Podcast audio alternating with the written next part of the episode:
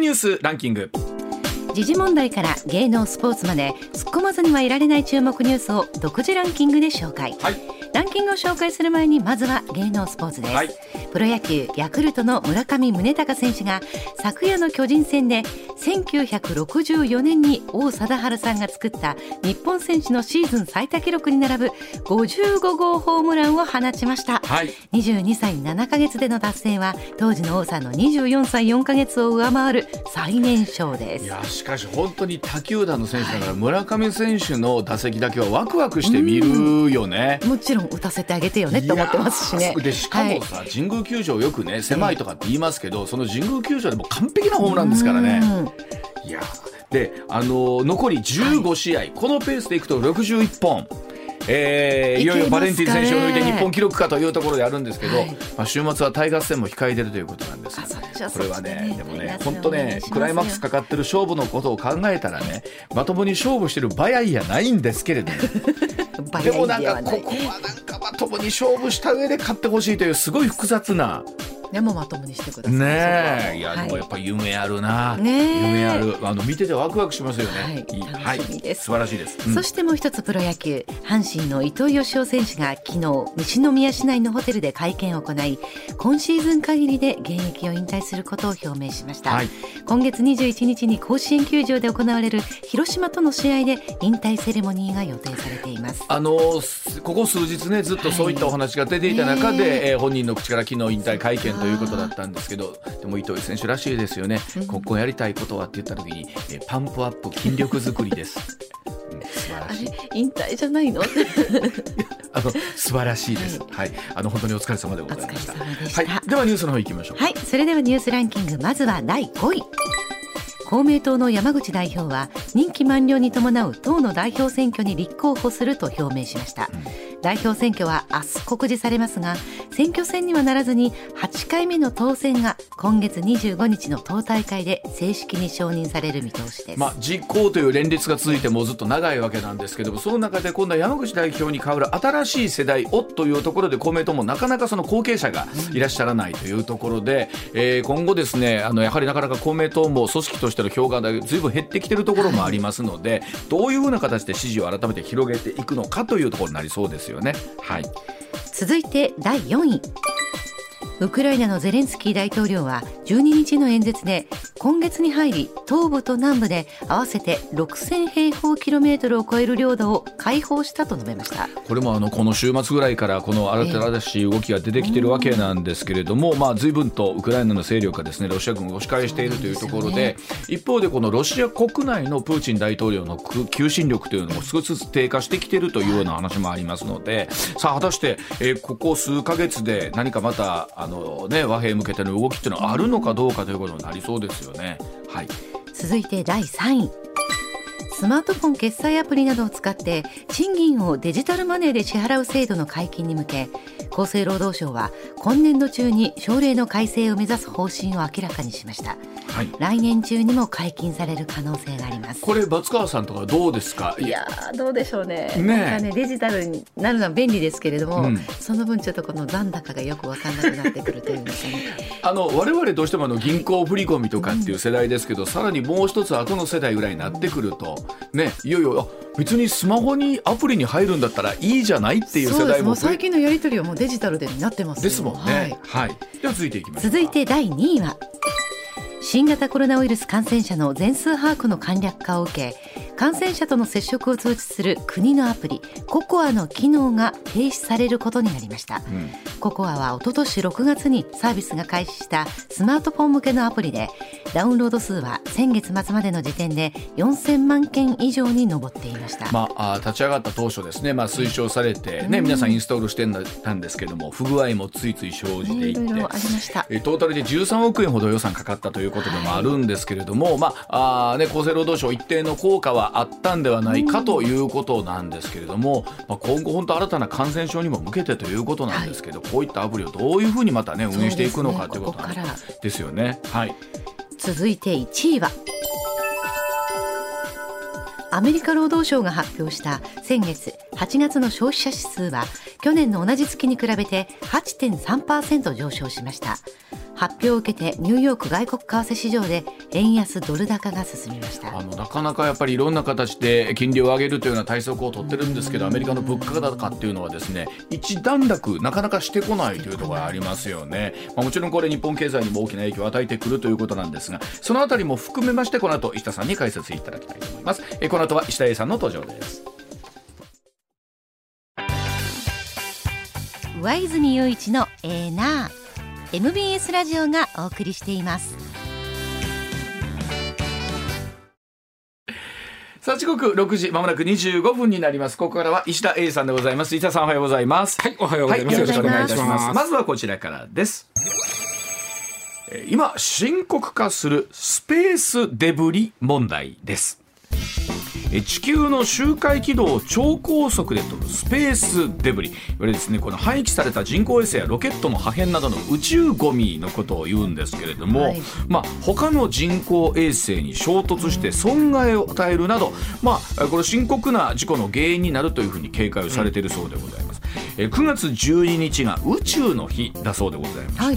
えー今朝はですね各国の宇宙機関民間企業でも本格的にこの対策どうしていこうかということが言われているこのスペースデブリ問題についてお話をしていきたいと思うんですが、あの堺のキッシャンさんからもメッセージをいただいてまして、え地球を取り巻く宇宙環境数えきれないほどの人工衛星飛んでいますが、え寿命が来ると自然落下を待ちますよねと。でほぼ大気圏突入でこう消えてしまうんですけど、燃え尽きてしまうんですけれども、え昨今半導体不足で自動車や家電製品などが作れないと言っていますがこの人工衛星にはかなりの半導体が使われているのでだろうと思っています、なんとかしてこの人工衛星を回収して半導体の再利用できないものでしょうか？石田さん教えてくださいというふうに聞いてるんですけどえっとまああのおっしゃることはわかるんですけど、あの衛星を捕まえて回収する技術がまだないのと、もしできてもものすごいお金かかる話なんで、それはもう半導体作るのを何兆倍もかかるような話だと思うんで。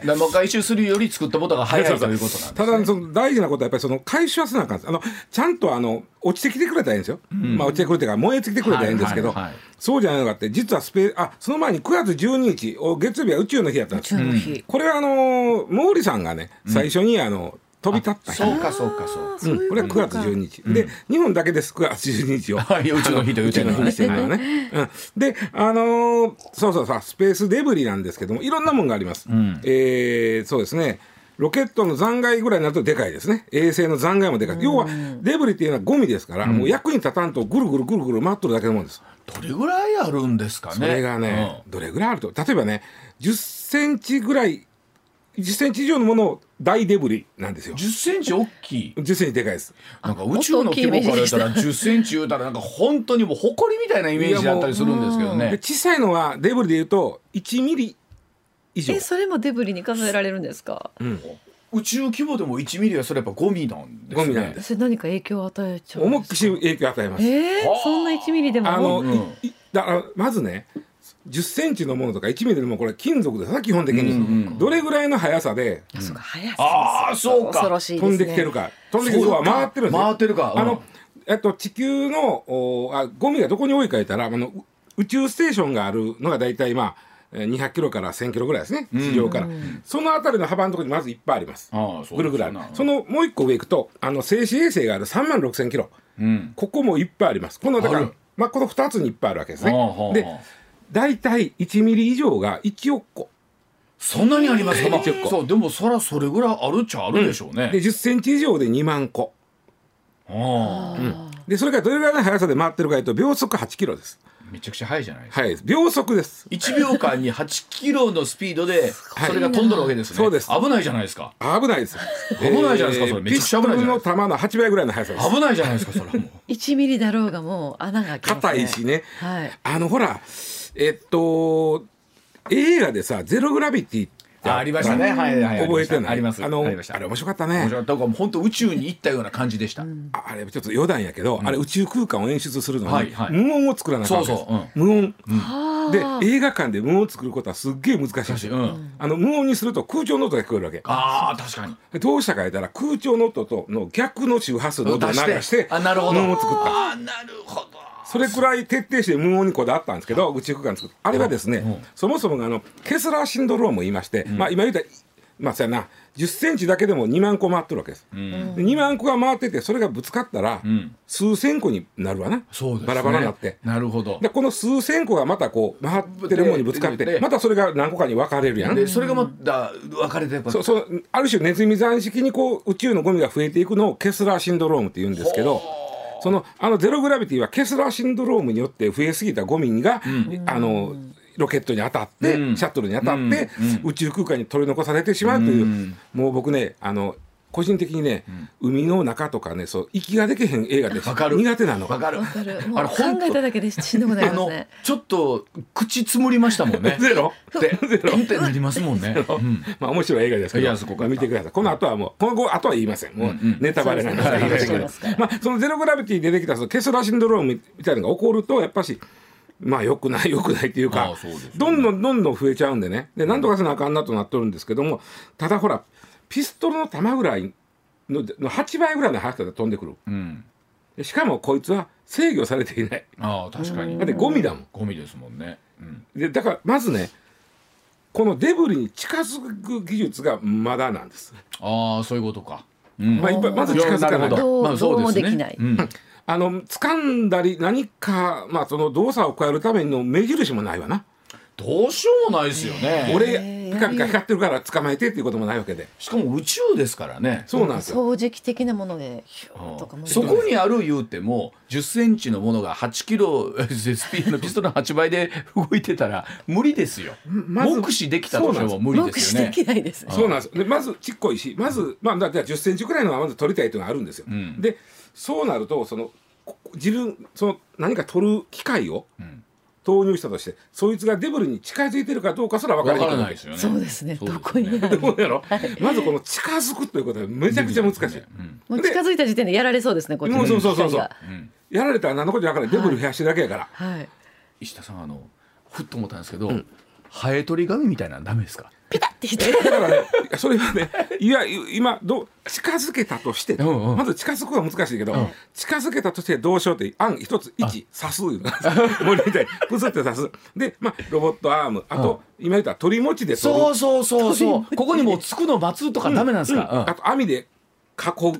とかいろんなこと考えて、アナログやな。じアナログですねそれを静止軌道上でやらなあかん。うん。で、これも難しい。それ難しいですか？これ難しい。だってそうやろ？宇宙にハエ取り紙ダメですか？なあ、あの、発想はね、同じこと考えてる人おんねん。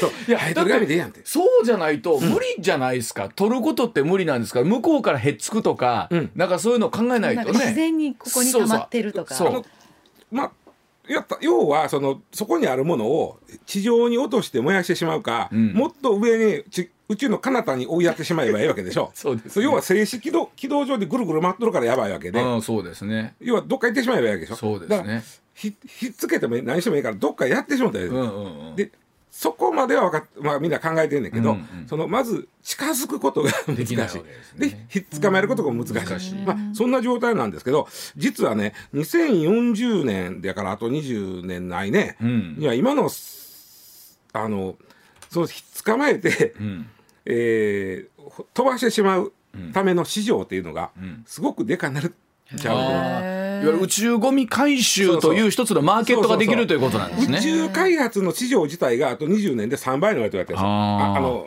市場全体が、はいはいはい。そうなるとそのデブリのえー問題もどんどん増えてくるから。そそうなりますよね合わせて。うん。その自体の市場もでかなるやろうと。はあ。ということは今から参入するんだったらそこですね。で日本のねやっぱりねあの若きこういうことに興味ある人が会社作ってね、デブリジュデブリ除去の会社作ってありますよね。おうおう。まあ日本だけじゃないけどね、まあ世界中でうん。まあ、世界中でこれ取り組まんとしょうがないんでね、であのーまあ一応ね、国際えこごめんなさい。国連平和、あごめんなさい。国連宇宙平和利用委員会というところがあってそれが2007年もう今から15年前に、まあ、デブリこれ以上増やさんとこうみたいな 一応決めてることは決めてるのとうん。25年以内にまあなんとかしようっていうのがあんねんけど、うん。なんかどないすんねん話で今もうなんていうのそんなちっちゃいゴミからねこの間中国でもあったじゃないですか、衛星マー鉄が寿命を来て、あの落とすんだけどどこに落ちるか分かれへんいうような話まであったりするわけでしょ。あれはとんでもない話で、ねもうめちゃくちゃデブリ増やして最近ちょっと反省してやめてるみたいだけどねあんなこと反省して、はい、めちゃくちゃデブリ増やしてしかもでかいの。考えたらでもあれですねこのどっかの考えで2040年に解消できたとしましょうよ、うんうん。でどっか遠くの宇宙行くじゃないですか、はい。どっかの宇宙人が最近ゴミ多いな言うて えらいえらいなん。か地球から飛んでく飛んでくんのなんかあれて。宇宙人が回収してくれませんかね。ね、とかと思うとなんか宇宙ってほらいろんな規模がねすごい大きいイメージあるじゃないですか。そうそうそう。でもあれだけでかくても今度はそういう問題ができるんですね。もう想像できないような問題でもご宇宙ゴミの問題は深刻なんですね。そうなんです、ん。10センチさっき10センチ以上のデブリは2万個あると言いましたやんか、ん。10センチ以上のデブリがぶつかったらそれ同士がぶつかったらそれだけで数千個になります、うん。だから今もこの我々が遠く離れた200キロ300キロ上空でうん。そんなことが、うん。き今も起こってるってことでしょ？でねまさにね。そうケケスラーシンドロームを言い出したケスラーさん。うん。という人の研究というか、まあ、理論立てで計算していくと、今2万個ある10センチ以上の、ん。あーゴミ、はい。これはこれで増やさんという前提であれば、ん。年間5個回収したら、なんとなく宇宙軌道上は平和やねんて。年間5個？5個。うん。その5個の5個ためにが回収できないわけですか？だからもう回収どころかまずんなんていうかなそのどこにあるかがわからない。いや本当今思いましたけど、うん。これだけその広い宇宙の軌道もね、うん。で10万個じゃないですか、うんうん。あで10センチの規模10センチが2万個です。あ2万ねはい。10センチのものが当たる確率ってすっごい低い確率のような気持ちよ。低い低い低い、うん。でも一旦当たるとそれがバラバラになってめちゃくちゃ増えるから。増えるわけですから、だんだんその確率が上がっていくわけでしょうね。ちなみにいやまあ宇宙は広いですから。あー広い中でそうそう。一億個まあ言ったらネジが飛んどったかで、うん。そう当たれへんねんそうそう。うん。当たれへんねんけど、うん。一応今あの例えば宇宙ステーションとかは当たってもええように、ん。まあ言ったら吸収剤あの干渉剤みたいなのがついとんだけどやっぱりそう、うんうん。でもそれでもね今まで3回事故は起きてます。あのぶつかって、えーまあロケットが、ん。うんまあなんてもう通信が途絶してそれ自体がもうデブリになってしまったとかさ。ああそうあそうか、もう使えなくなった衛星はそれ自体がゴミなわけですね。そうなんですよ。制御効かへんし。はあ、いやでも昨日もねその話になったんですけど結局今衛星とかそういったものがないと、パソコン一つそうだし、まあ、車の GPS 一つそうだし、携帯電話の電波一つ、ねそれが結構大きいものに当たってしまったらえらいことになるわけです。よね。僕らのスマホの中に、ん。なんかそれこそ新しいアプリ入れたら、ん。ちょっとそのなんかいわゆる GPS そうそう。地図をちゃんとあの追っかけていいですかみたいな。そうありますよね。あるじゃないですか。同意しますとかって、う。ん、いほとんどあれ入っとるじゃないですか。そうですそうです。ということはもし GPS 機能がなくなったら、ん。たただのなんか普通の電話ならないですな。いやまあまあ。いや本来それでいいんですけどねっていう。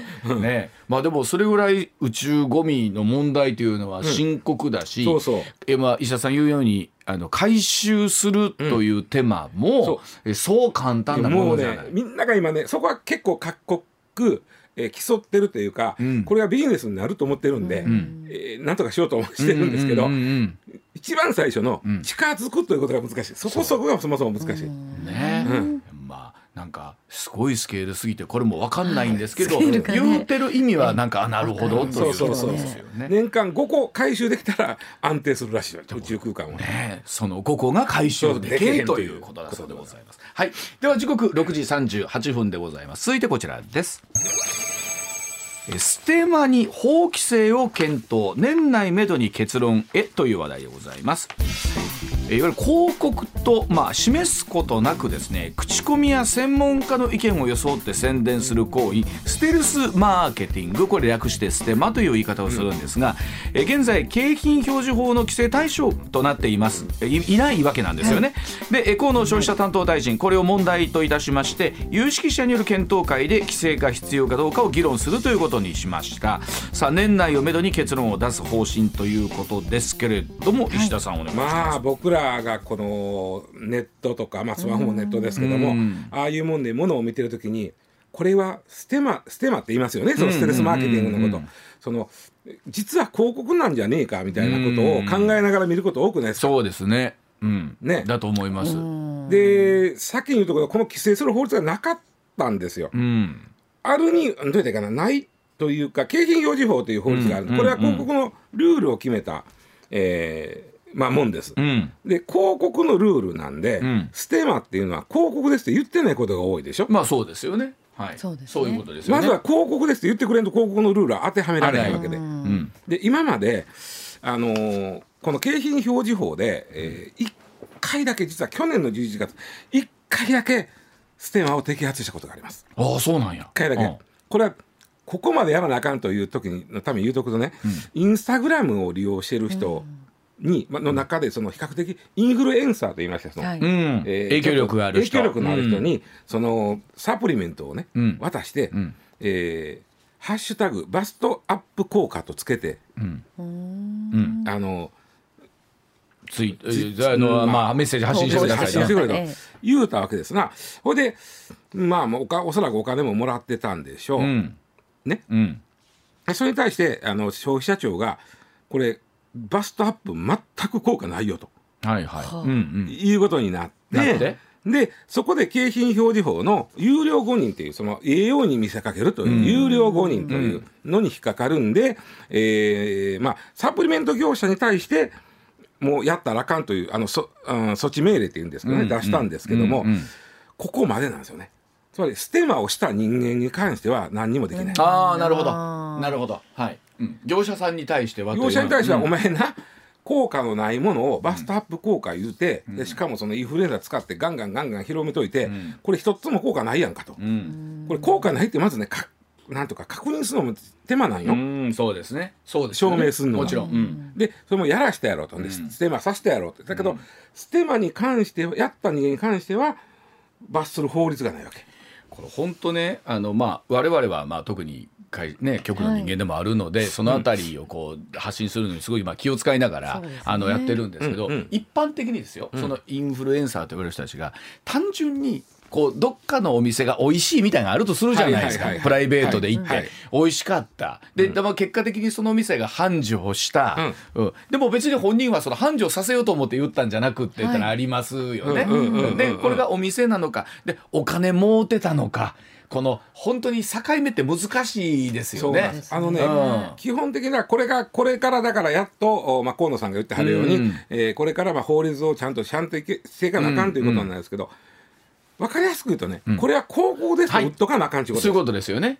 もうそれにつきますわ、ん。この話は。うん、でそれを売っとけば別にお金をもらって、ん。私これええと思いますというのもかめへんと別に。広告ですから。うん。ただ効果のないものをん。効果があるって言ったらそれはまた有料後になるよと、うん。また別のものになりますよね。美味しいか美味しくないかっていうのは主観の問題まなんで、あそれは言うてもうてええですけど、もっとそのお金もらって言うんであればそれは広告ですということをちゃんと言いなさいと。いうルールがないんでね、うん。これはね実はねあの諸外国なんかはねこのルールちゃんとあるんですよ。ん。あのーあこれも分かりやすくってまあ欧米って言い方しますけど、まあ、よアメリカとかヨーロッパなんかは、広告ですと売ってへんだらあかんでっていうだけのことです。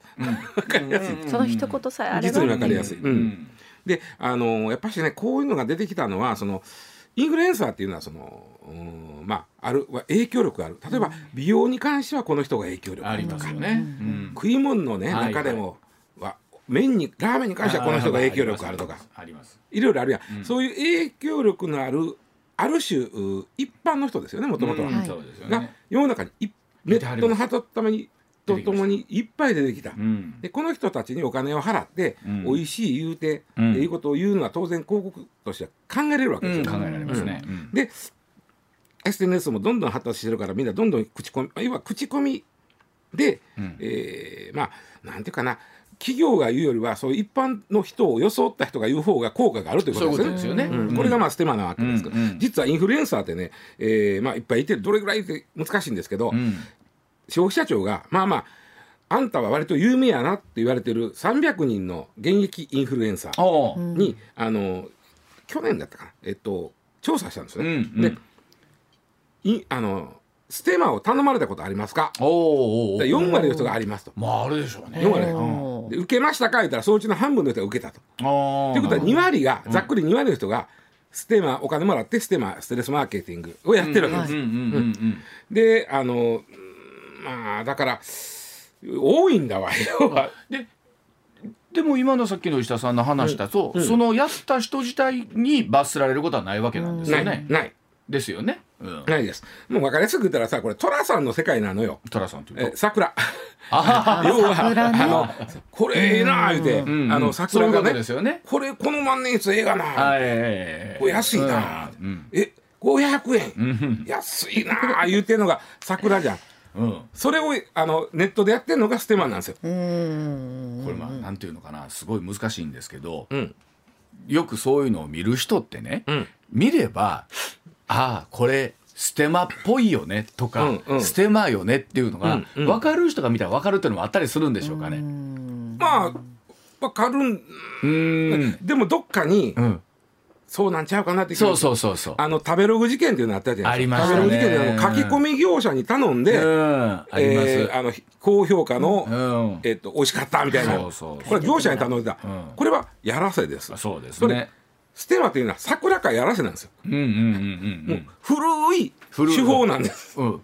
まあ、あの仕組みは一緒ですよね、あの仕組みが今のそのデジタルとインターネット、はい。ごめんなさい、ネットというところに変わったってことですよね。そうそうそうそうそう、うん。でだんだんだんだんだんだんだんだん巧妙ででしょうねなおかつ度を越したやり方になってきてる、うんということで消費者庁もさすがにこれはもうちょっと考えなあかんなということになっていく。さっきのね景品表示法っていうのは2つ大きく2つあのルールがあって1つは有料後に大したもんやないのにいいいように見せかける、うんうんあともう一つはあの、えー安くないのに安く見せかけるっていうのがある。例えば二重価格あなんですよあ二重価格がありますよね。ええうん。あのえー参考価格2万円って書いて、でも1万円ですみたいな、うん。いや参考価格そもそもこれ1万円で売ってるやろみたいな。いやという話ですよね。これがあの、まあ、景品表示法で罰せられる、この2つ、この中の値段に関してはステマはあんまりやらやることないですね。うん、ステマがやるときってやっぱりそんな大したもんやないのにいいように見せかけるという,、まあそうでしょうね。有料誤認なんですけど、うん。うん。これもね今までねあの有料誤認で、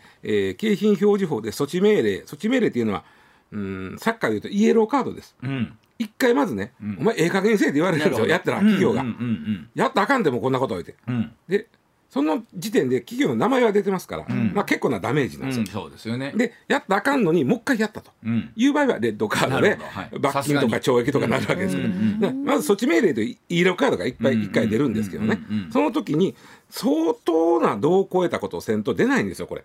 まあそりゃそんな気もしますよね、確かにね。うん。あのさすがにそれはえげつないの、ん言った時だけ、さっき言ったようにそのバストアップ効果なんか全くないのにうん言うたら、それはもうえげつないとかいうもう半分詐欺やでこれみたいな。でもそうでないところその微妙にグレーなところそうそうそうそう。でうんどっちとも取れないっていうのもあるんでしょうねたくさん。うん。これも飲むだけでめっちゃ毛生えたとかさ、うんまあね。飲むだけでものすごい痩せるとかさ、うんうんうん。そんなことはまあ普通はないわけで、うんうん。でそれをまああまりにもこうひどい表現してやったら景品表示法違反になる。でそれは正しい、さっき言った例で言うと企業側が措置命令を受ける。うん。はい。でステマをそれを手を貸したステマをしたうん。インフルエンサーとかはうん。別に問われない。うんうん。という状況なので、なるほど。うんこれあかんなというかこれをちょっとルールをちゃんとせなあかんぞやというのが今回の話です。まあ、あのネットの世界とかになってくるとうん。関わってくる人も多くなっていきますし、うん。まあ、その分まあマーケットも広いわけですね、おっしゃったあの言ったような寅さんの世界というのはまあ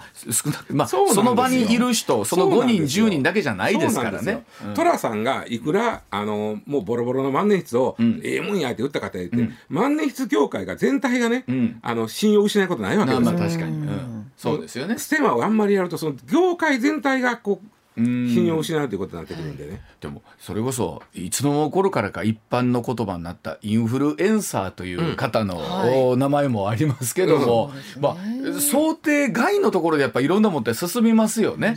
まさかそんななんだろういわゆる一般の方で、うん。えーそんなもう、えー世のねお金を動かすぐらい影響力のある人が出るってそうそう。想像してなかったとこあるじゃないです結か。構な額でえらい来るみたいよ。そう。そうですうん。か、これが明らかに著名なタレントさんでとなってくると、すごいまあなんていうのあそれは広告だろうというのもあるし、うん。本人さんもタレントのイメージがあるから、そこを選んで商品発表するのもあるじゃないでですか。まあ、本人も事務所の方である種こう取捨選択して。コントロールするとこもありますからね。でもインフルエンサーなんて一人やから、うん。ほいほいう受けてしまうこともあるわけじゃん。でもまあ逆に言うとその人の発信力すごいですよね。その人がええって言うただけで、みんながわっと行くってことは、それなりにやっぱり実感もあったり効果もあったりするものも多いでしょうからということもあるんでしょうけど。まあ、ひ中にはやっぱりね1 10万単位で抱えてる人がいてフォロワーをね、ん。何十万。それはもうおっきょうろくおっきょね、はい、それこそだって、まあ、松川さんもお嬢さんとか皆さんネットね、と普通にスマホで見るわけでしょ？そういうようなもの。テレビのタレントさんよりもインスタグラマーの方がすごいあの誰々ちゃん誰々ちゃんって言ってって言うよね。それがね狙いでね、やっぱり芸能人とかスポーツ選手がええですよとかで、実はそこまで響いてけえへん来てない。ん。です全然若い子にそれより一。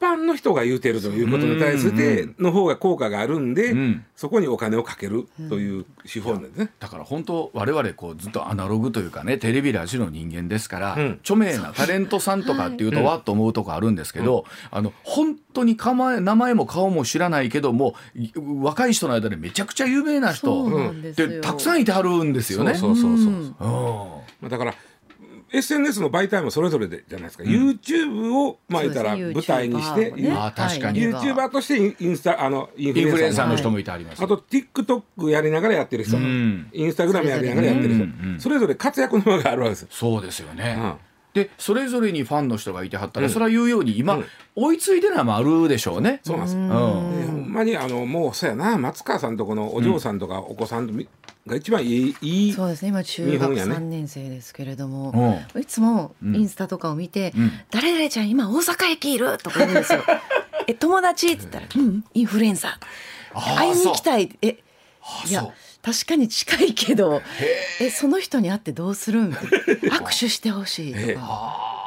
だからなんかそういう人がほらプロデュースしたお店みたいなところにもはい大行列ができるとかあって、で多くの我々おっちゃんおばちゃんはでこの人は誰なんやっていう。知らないじゃないですかこっちは。ある種一般の人なんですよね。一般でまあちょっと可愛いとかちょっと細いとかね。その人に対してすごいこう行列ができてたりとかお店が人気になってて本当に覚醒の関東はこのことかい一般の人やから身近やから余計にその効果があるということそうでしょうね。うん。そうでしょだからどうなんでしょう？逆になんだろうその人たちが広告広告してきたらの匂いが変な言い方ですからプンプンしてきたらそうねやっぱお客さんは離れてちょっといくん引いちゃいまやろうねすよねきっと。でも今ま河野さんとかおっしゃってる、まあ、消費者庁がやろうとしてるのはこれ広告とちゃんと打たなあかんと。まあそうですよね。ちゃんと打たんとやった時の罰則をどうするかっていう話を今からやる、まあ、年内ぐらいには話詰めると思うんですけど、うんうん、あのまあ我々もその世界の中に生きてますからあれですけど例えばそれこそサプリメント一つ取ってみても、うん。はい。えっと、ここまでは言っていいですよとうん。かそうそうそうそう。ここから先の表現はちょっとやめてくださいって言われることとかってもうたくさんそういうのいっぱいあります。ありますもんね。広告薬機法に触れるとかね。そうですよね。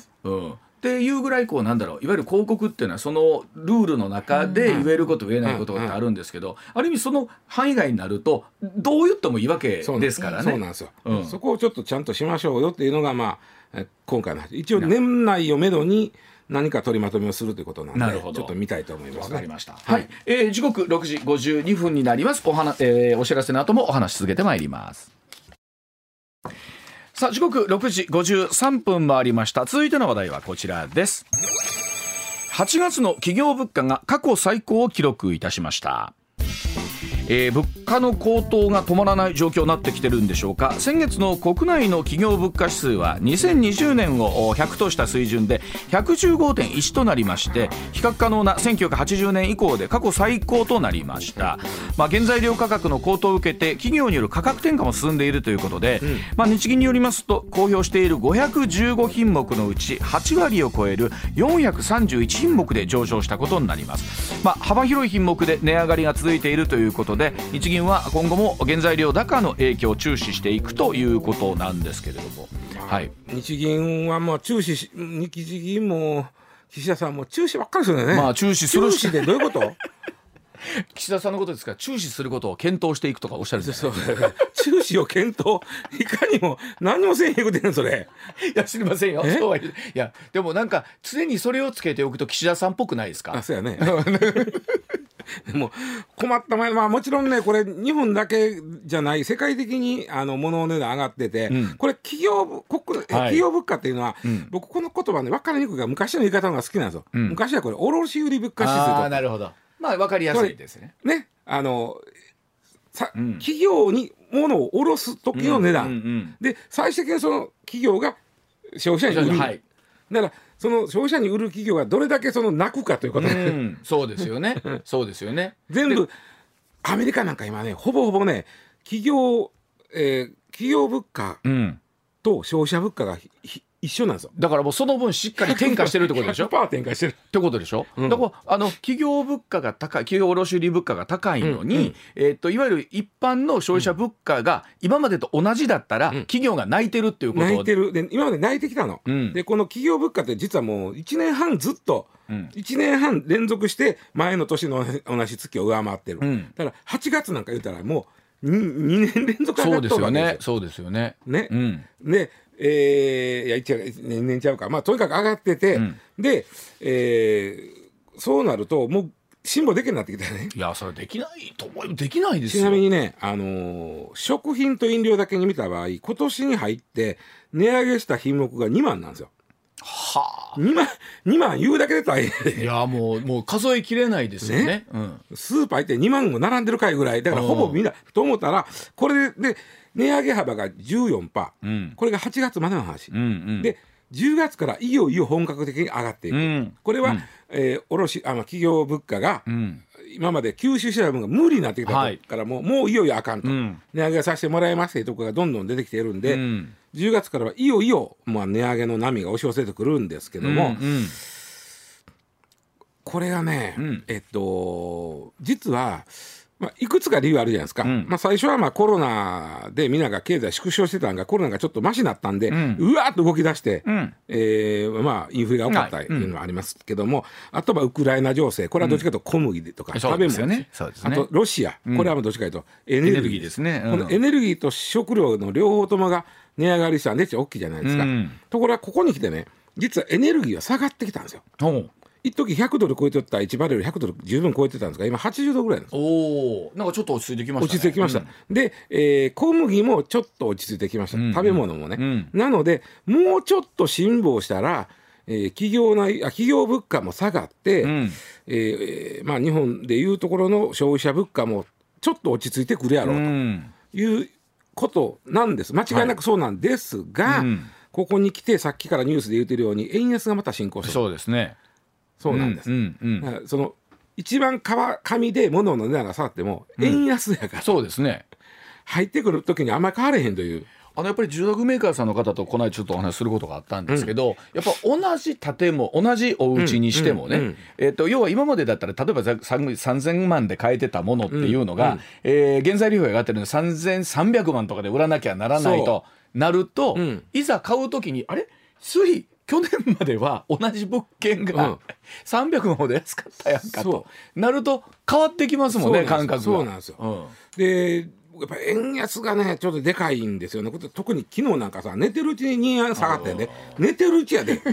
びっくりするわ。今までだったら考えられないですようん、ね。1円さうう上下行っても大騒ぎするのに、うん。寝てるうちに2円って。僕あのそれこそそういった海外との取引してる方のね、うんうん。仕入れ担当の方とかってもうそうよ。今どんなこう思いでもうしゃけどしゃあないよなこんなもん、うん。自分どうしようもできへんからね。だってこれだけ乱高下してたらですよ、うん。うんうんあのなんか一喜一憂感がひどくないですか？そうです、為替ってさあの買った時の、うん。あ契約した時のはい、は契約した、はい。で入っていた時に払うわけです、うん。で入ってきた時の方が円安になっとったら払いが増えるわけやからね、うんうんうんですよね、うん。まあもちろん今いろんな契約の仕方も石田さんあるんですよ。あもちろん長期的に見込んである程度そのあまり上下しないようにっていうのもあうん。るそうですけど、まあただあのよく言われるのがまあなんとかして政府はですね、はい。少しでもインフレに持っていきたいっていうところがあるわけじゃないですか。それで言うとじゃあこの物価が上がってることはいいことなのか悪いことなのかって。うん。まあ、それこそ高橋先生おっしゃってますけど、うん。うん円安になると GDP が上がるとは間違いないです。間違いないですね。あの輸出を大企業は儲かるから、うん。で中小企業は輸入だけなんで、うん。しんどなる。そうですよね。ででも差し引きすると日本経済としては儲かる方が多い。と、うん。いうことは GDP は上がる、えー円安になった方がっていうのは、これは間違いないんですよ。うんうん。でもう大企業は儲かったら、えー税収が増える、うん。でその税収をどう使うかいうときに、景気刺激にあんまり使ってくれてへんなっていうことなんね、だからそれがしっかりと今度はじゃあ厳しかった方に対して何らか回ってくるとそう。厳しいところへの、まあそういうフォローと、うん。あとちょっと景気を良くするために例えば減税するとか、はい。それは中止やなくてちょっとやってもらいたいんですけどね。そうですよね、ええ。だからそこのところでは立ち止まってしまってるのでというところがあるんですけれども、ではあー時報の後もう少しお話し続けてまいります。一旦7時ですあとも石田さんあるのは、まあ、確かにこう企業がですね、まあ、はい結果としてまあ物価高というところになってうんも含めてなんですけども、まあ、そういった上がってきたものが、うんお給料に今度はどう反映されていくのかということなんですよね。まあなかなかね給料にすぐ反映するのは難しいとは思うんで、うんまあそれこそ。まあ、景気対策してもらうのが一番なんですけど、ん。それでいうとね、あの僕あの、GoTo トラベル、まあ、今度名前変わるらしいね、全国旅行支援とか名前変わるらしいですけど、うん。これが、まあえっと、この9月の3連休明けぐらいからやるんでしょ、うんうん全国になるんでしょ、今まで都道府県やったのに。はいそうでした、うん。でそれを年内を、まあ、し対象として、うん。えーまあ、4割ぐらいなんかやったかな、うんかうん。あれ全然このこっちの駅になってへんであの業界はもうあはい、助かると、そうですね、うん。ちょっと話ずれるけど、うん。もう11月ってさ、もう大学の同窓会があるんだよね。あはいはい。めちゃめちゃ個人的な話ですね。えはい。第第2土曜は決まってるんですあ同窓なるほど。うん。会コロナでできてなかった、はい。で今年やる会あが3年ぶりに。おう。でいつも泊まってたとこ取ろうと思って思ってね、うん。で見たらね、うん。めっちゃ高いああ、えーそうなんですか。もうだから旅行とあの GoTo トラベルが始まるからあ、そうか。まあ、。それを見越して値段を上げてる、5000円ほど高い1万円ぐらいえ9000円ぐらいやったら1万5000円になってるで、それに対して使う側は補助が出てくるわけですよね。出てくるけど、うん。だからこっちはトントンなだけで、うんいつも通りのいつも通りなのよ。値段が高くで旅行業業界に流れてるだけなんやこんなもん、うん。これはね、うん。景気刺激策なんのんかあのななんでしょう。旅行業界の方もここ3年は本当に大変でしたからっていうのもあるんでしょうけどもね、いやそんなけど言うけどね、もうあのコロナももう落ち着いたからみんな好きに動いてええでって言言うたら、うん。みんな旅行するって。いやーまあ特にその反動はあるでしょうね。でその値段は、ん。おそらく GoTo せえへんだら安いんやから伊佐さん本当難しいなと思うのがどの業界もね、うん。この3年しんどかったじゃないですか、そうやね。楽だった業界ってもちろんなくって、うん。それはもう飲食さんもそうだし、そういう旅行もそうなんですけどそこに対していくとほなうちの業界はどうやねんとそうそうそういう人たちも出てくるのも確という。とその、GoTo に何兆も使うお金があんねやったらちょっと、ちょっとこの物価高対策しようっていいううのもありますよね。この方が広くなるやんかだから本当ねあの思うんですよね。企業にいてる人も人だ世論だし、うんうんえー世の中で財布預かってる人も世論だし、そうどの世論にちょっと僕ね、うん。旅行業界にこだわりすぎてんちゃうかと思ってねここに来て、うん。もうもうええやろうともうほっといても行くってみんな。まあまあ。あのそなくっても、うん。あのなんだろう反動で動きたいはありますからね。今までのお料金に設定してもらう方がありがたい GoTo やるからで高なってんのは俺どうなと思うねんこれ。ただいつもおお話になりますけど、えっと、せっかく GoTo があるんやったらより行こうかという人が増えるのも確かっちゃ確か気持ちとしてはね、うん。だだけど僕従前の価格より上がってたらそ、みんな気ぃ付くで。気ぃつきますよね。ねそうやって毎年行ってる人であったら、うん。うん。うん。ね、うん。まああのなんやろうな。こっから、まあ、いわゆる、まあ、ウィズコロナということになっていくんでしょうけど、どの業界に対してどういう支援するかとか、うん。広く多く行き渡るのかっていうのは本当政府のなんか舵取り一つですもんね。まああのインバウンドもね、ん。まもっぺんあの回復させよいて、あのあまあうん。どんどんあのそうですよね。外国の人も入れて、うん。あの個人旅行でも OK とかにしようとしてるから、うん。逆にね僕はあの GoTo とインバウンド重なった時に観光地ものすごくなんちゃうかと思ってんの。もう京都なんか歩かれへんのちゃうか言うて本当ですね、うん。これからの紅葉シーズン。そうなどうなるんでしょう、うん。まあね。いやあのど本当どうなっていくのかなんですけど、うん。ただ本当言うように石田さんその給料に反映されてくるみたいな話っていうのはこれいつものお話ですけどどうなってくるんですかね？それこそ、あのさっきの話ですけどお円安になると大企業ほど、うん。まあ、輸出比率の多いと大企業ほど儲かりますし、うん。過去最高益を出してくるんですよ、うん。そういう企業はおそらく12月のボーナスはいいはずです、うんうんうんうん。でそれはす全体で言うたら2%ぐらいの人やと思うんですよね。はあ。働いてる人から言うたら。なるほど、うん。うん。まあ、23%はあ。ほな残りじゃあ90%以上のの人はそこはだむしろ輸輸入中中小企業なんで、うん。輸入で苦しんでる方が多いわけですよね。うん。となってくるとやっぱりよく言うように、じゃあ消費税はこのままでいいのかどうかなのか。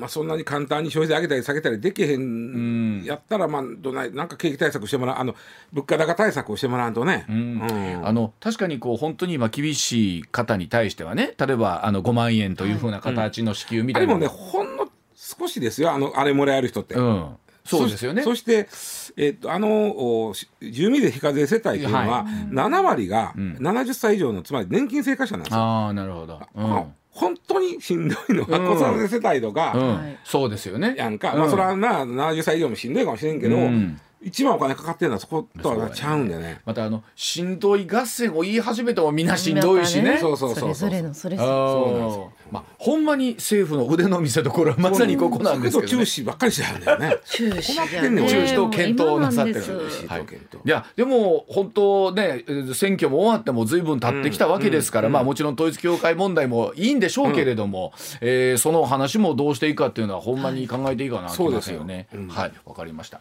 ではあー時刻7時まもなく6分になります。この時間のニュースまとめてお伝えいたしましょう。MBS ニュースです。メガネの愛玩がお送りします。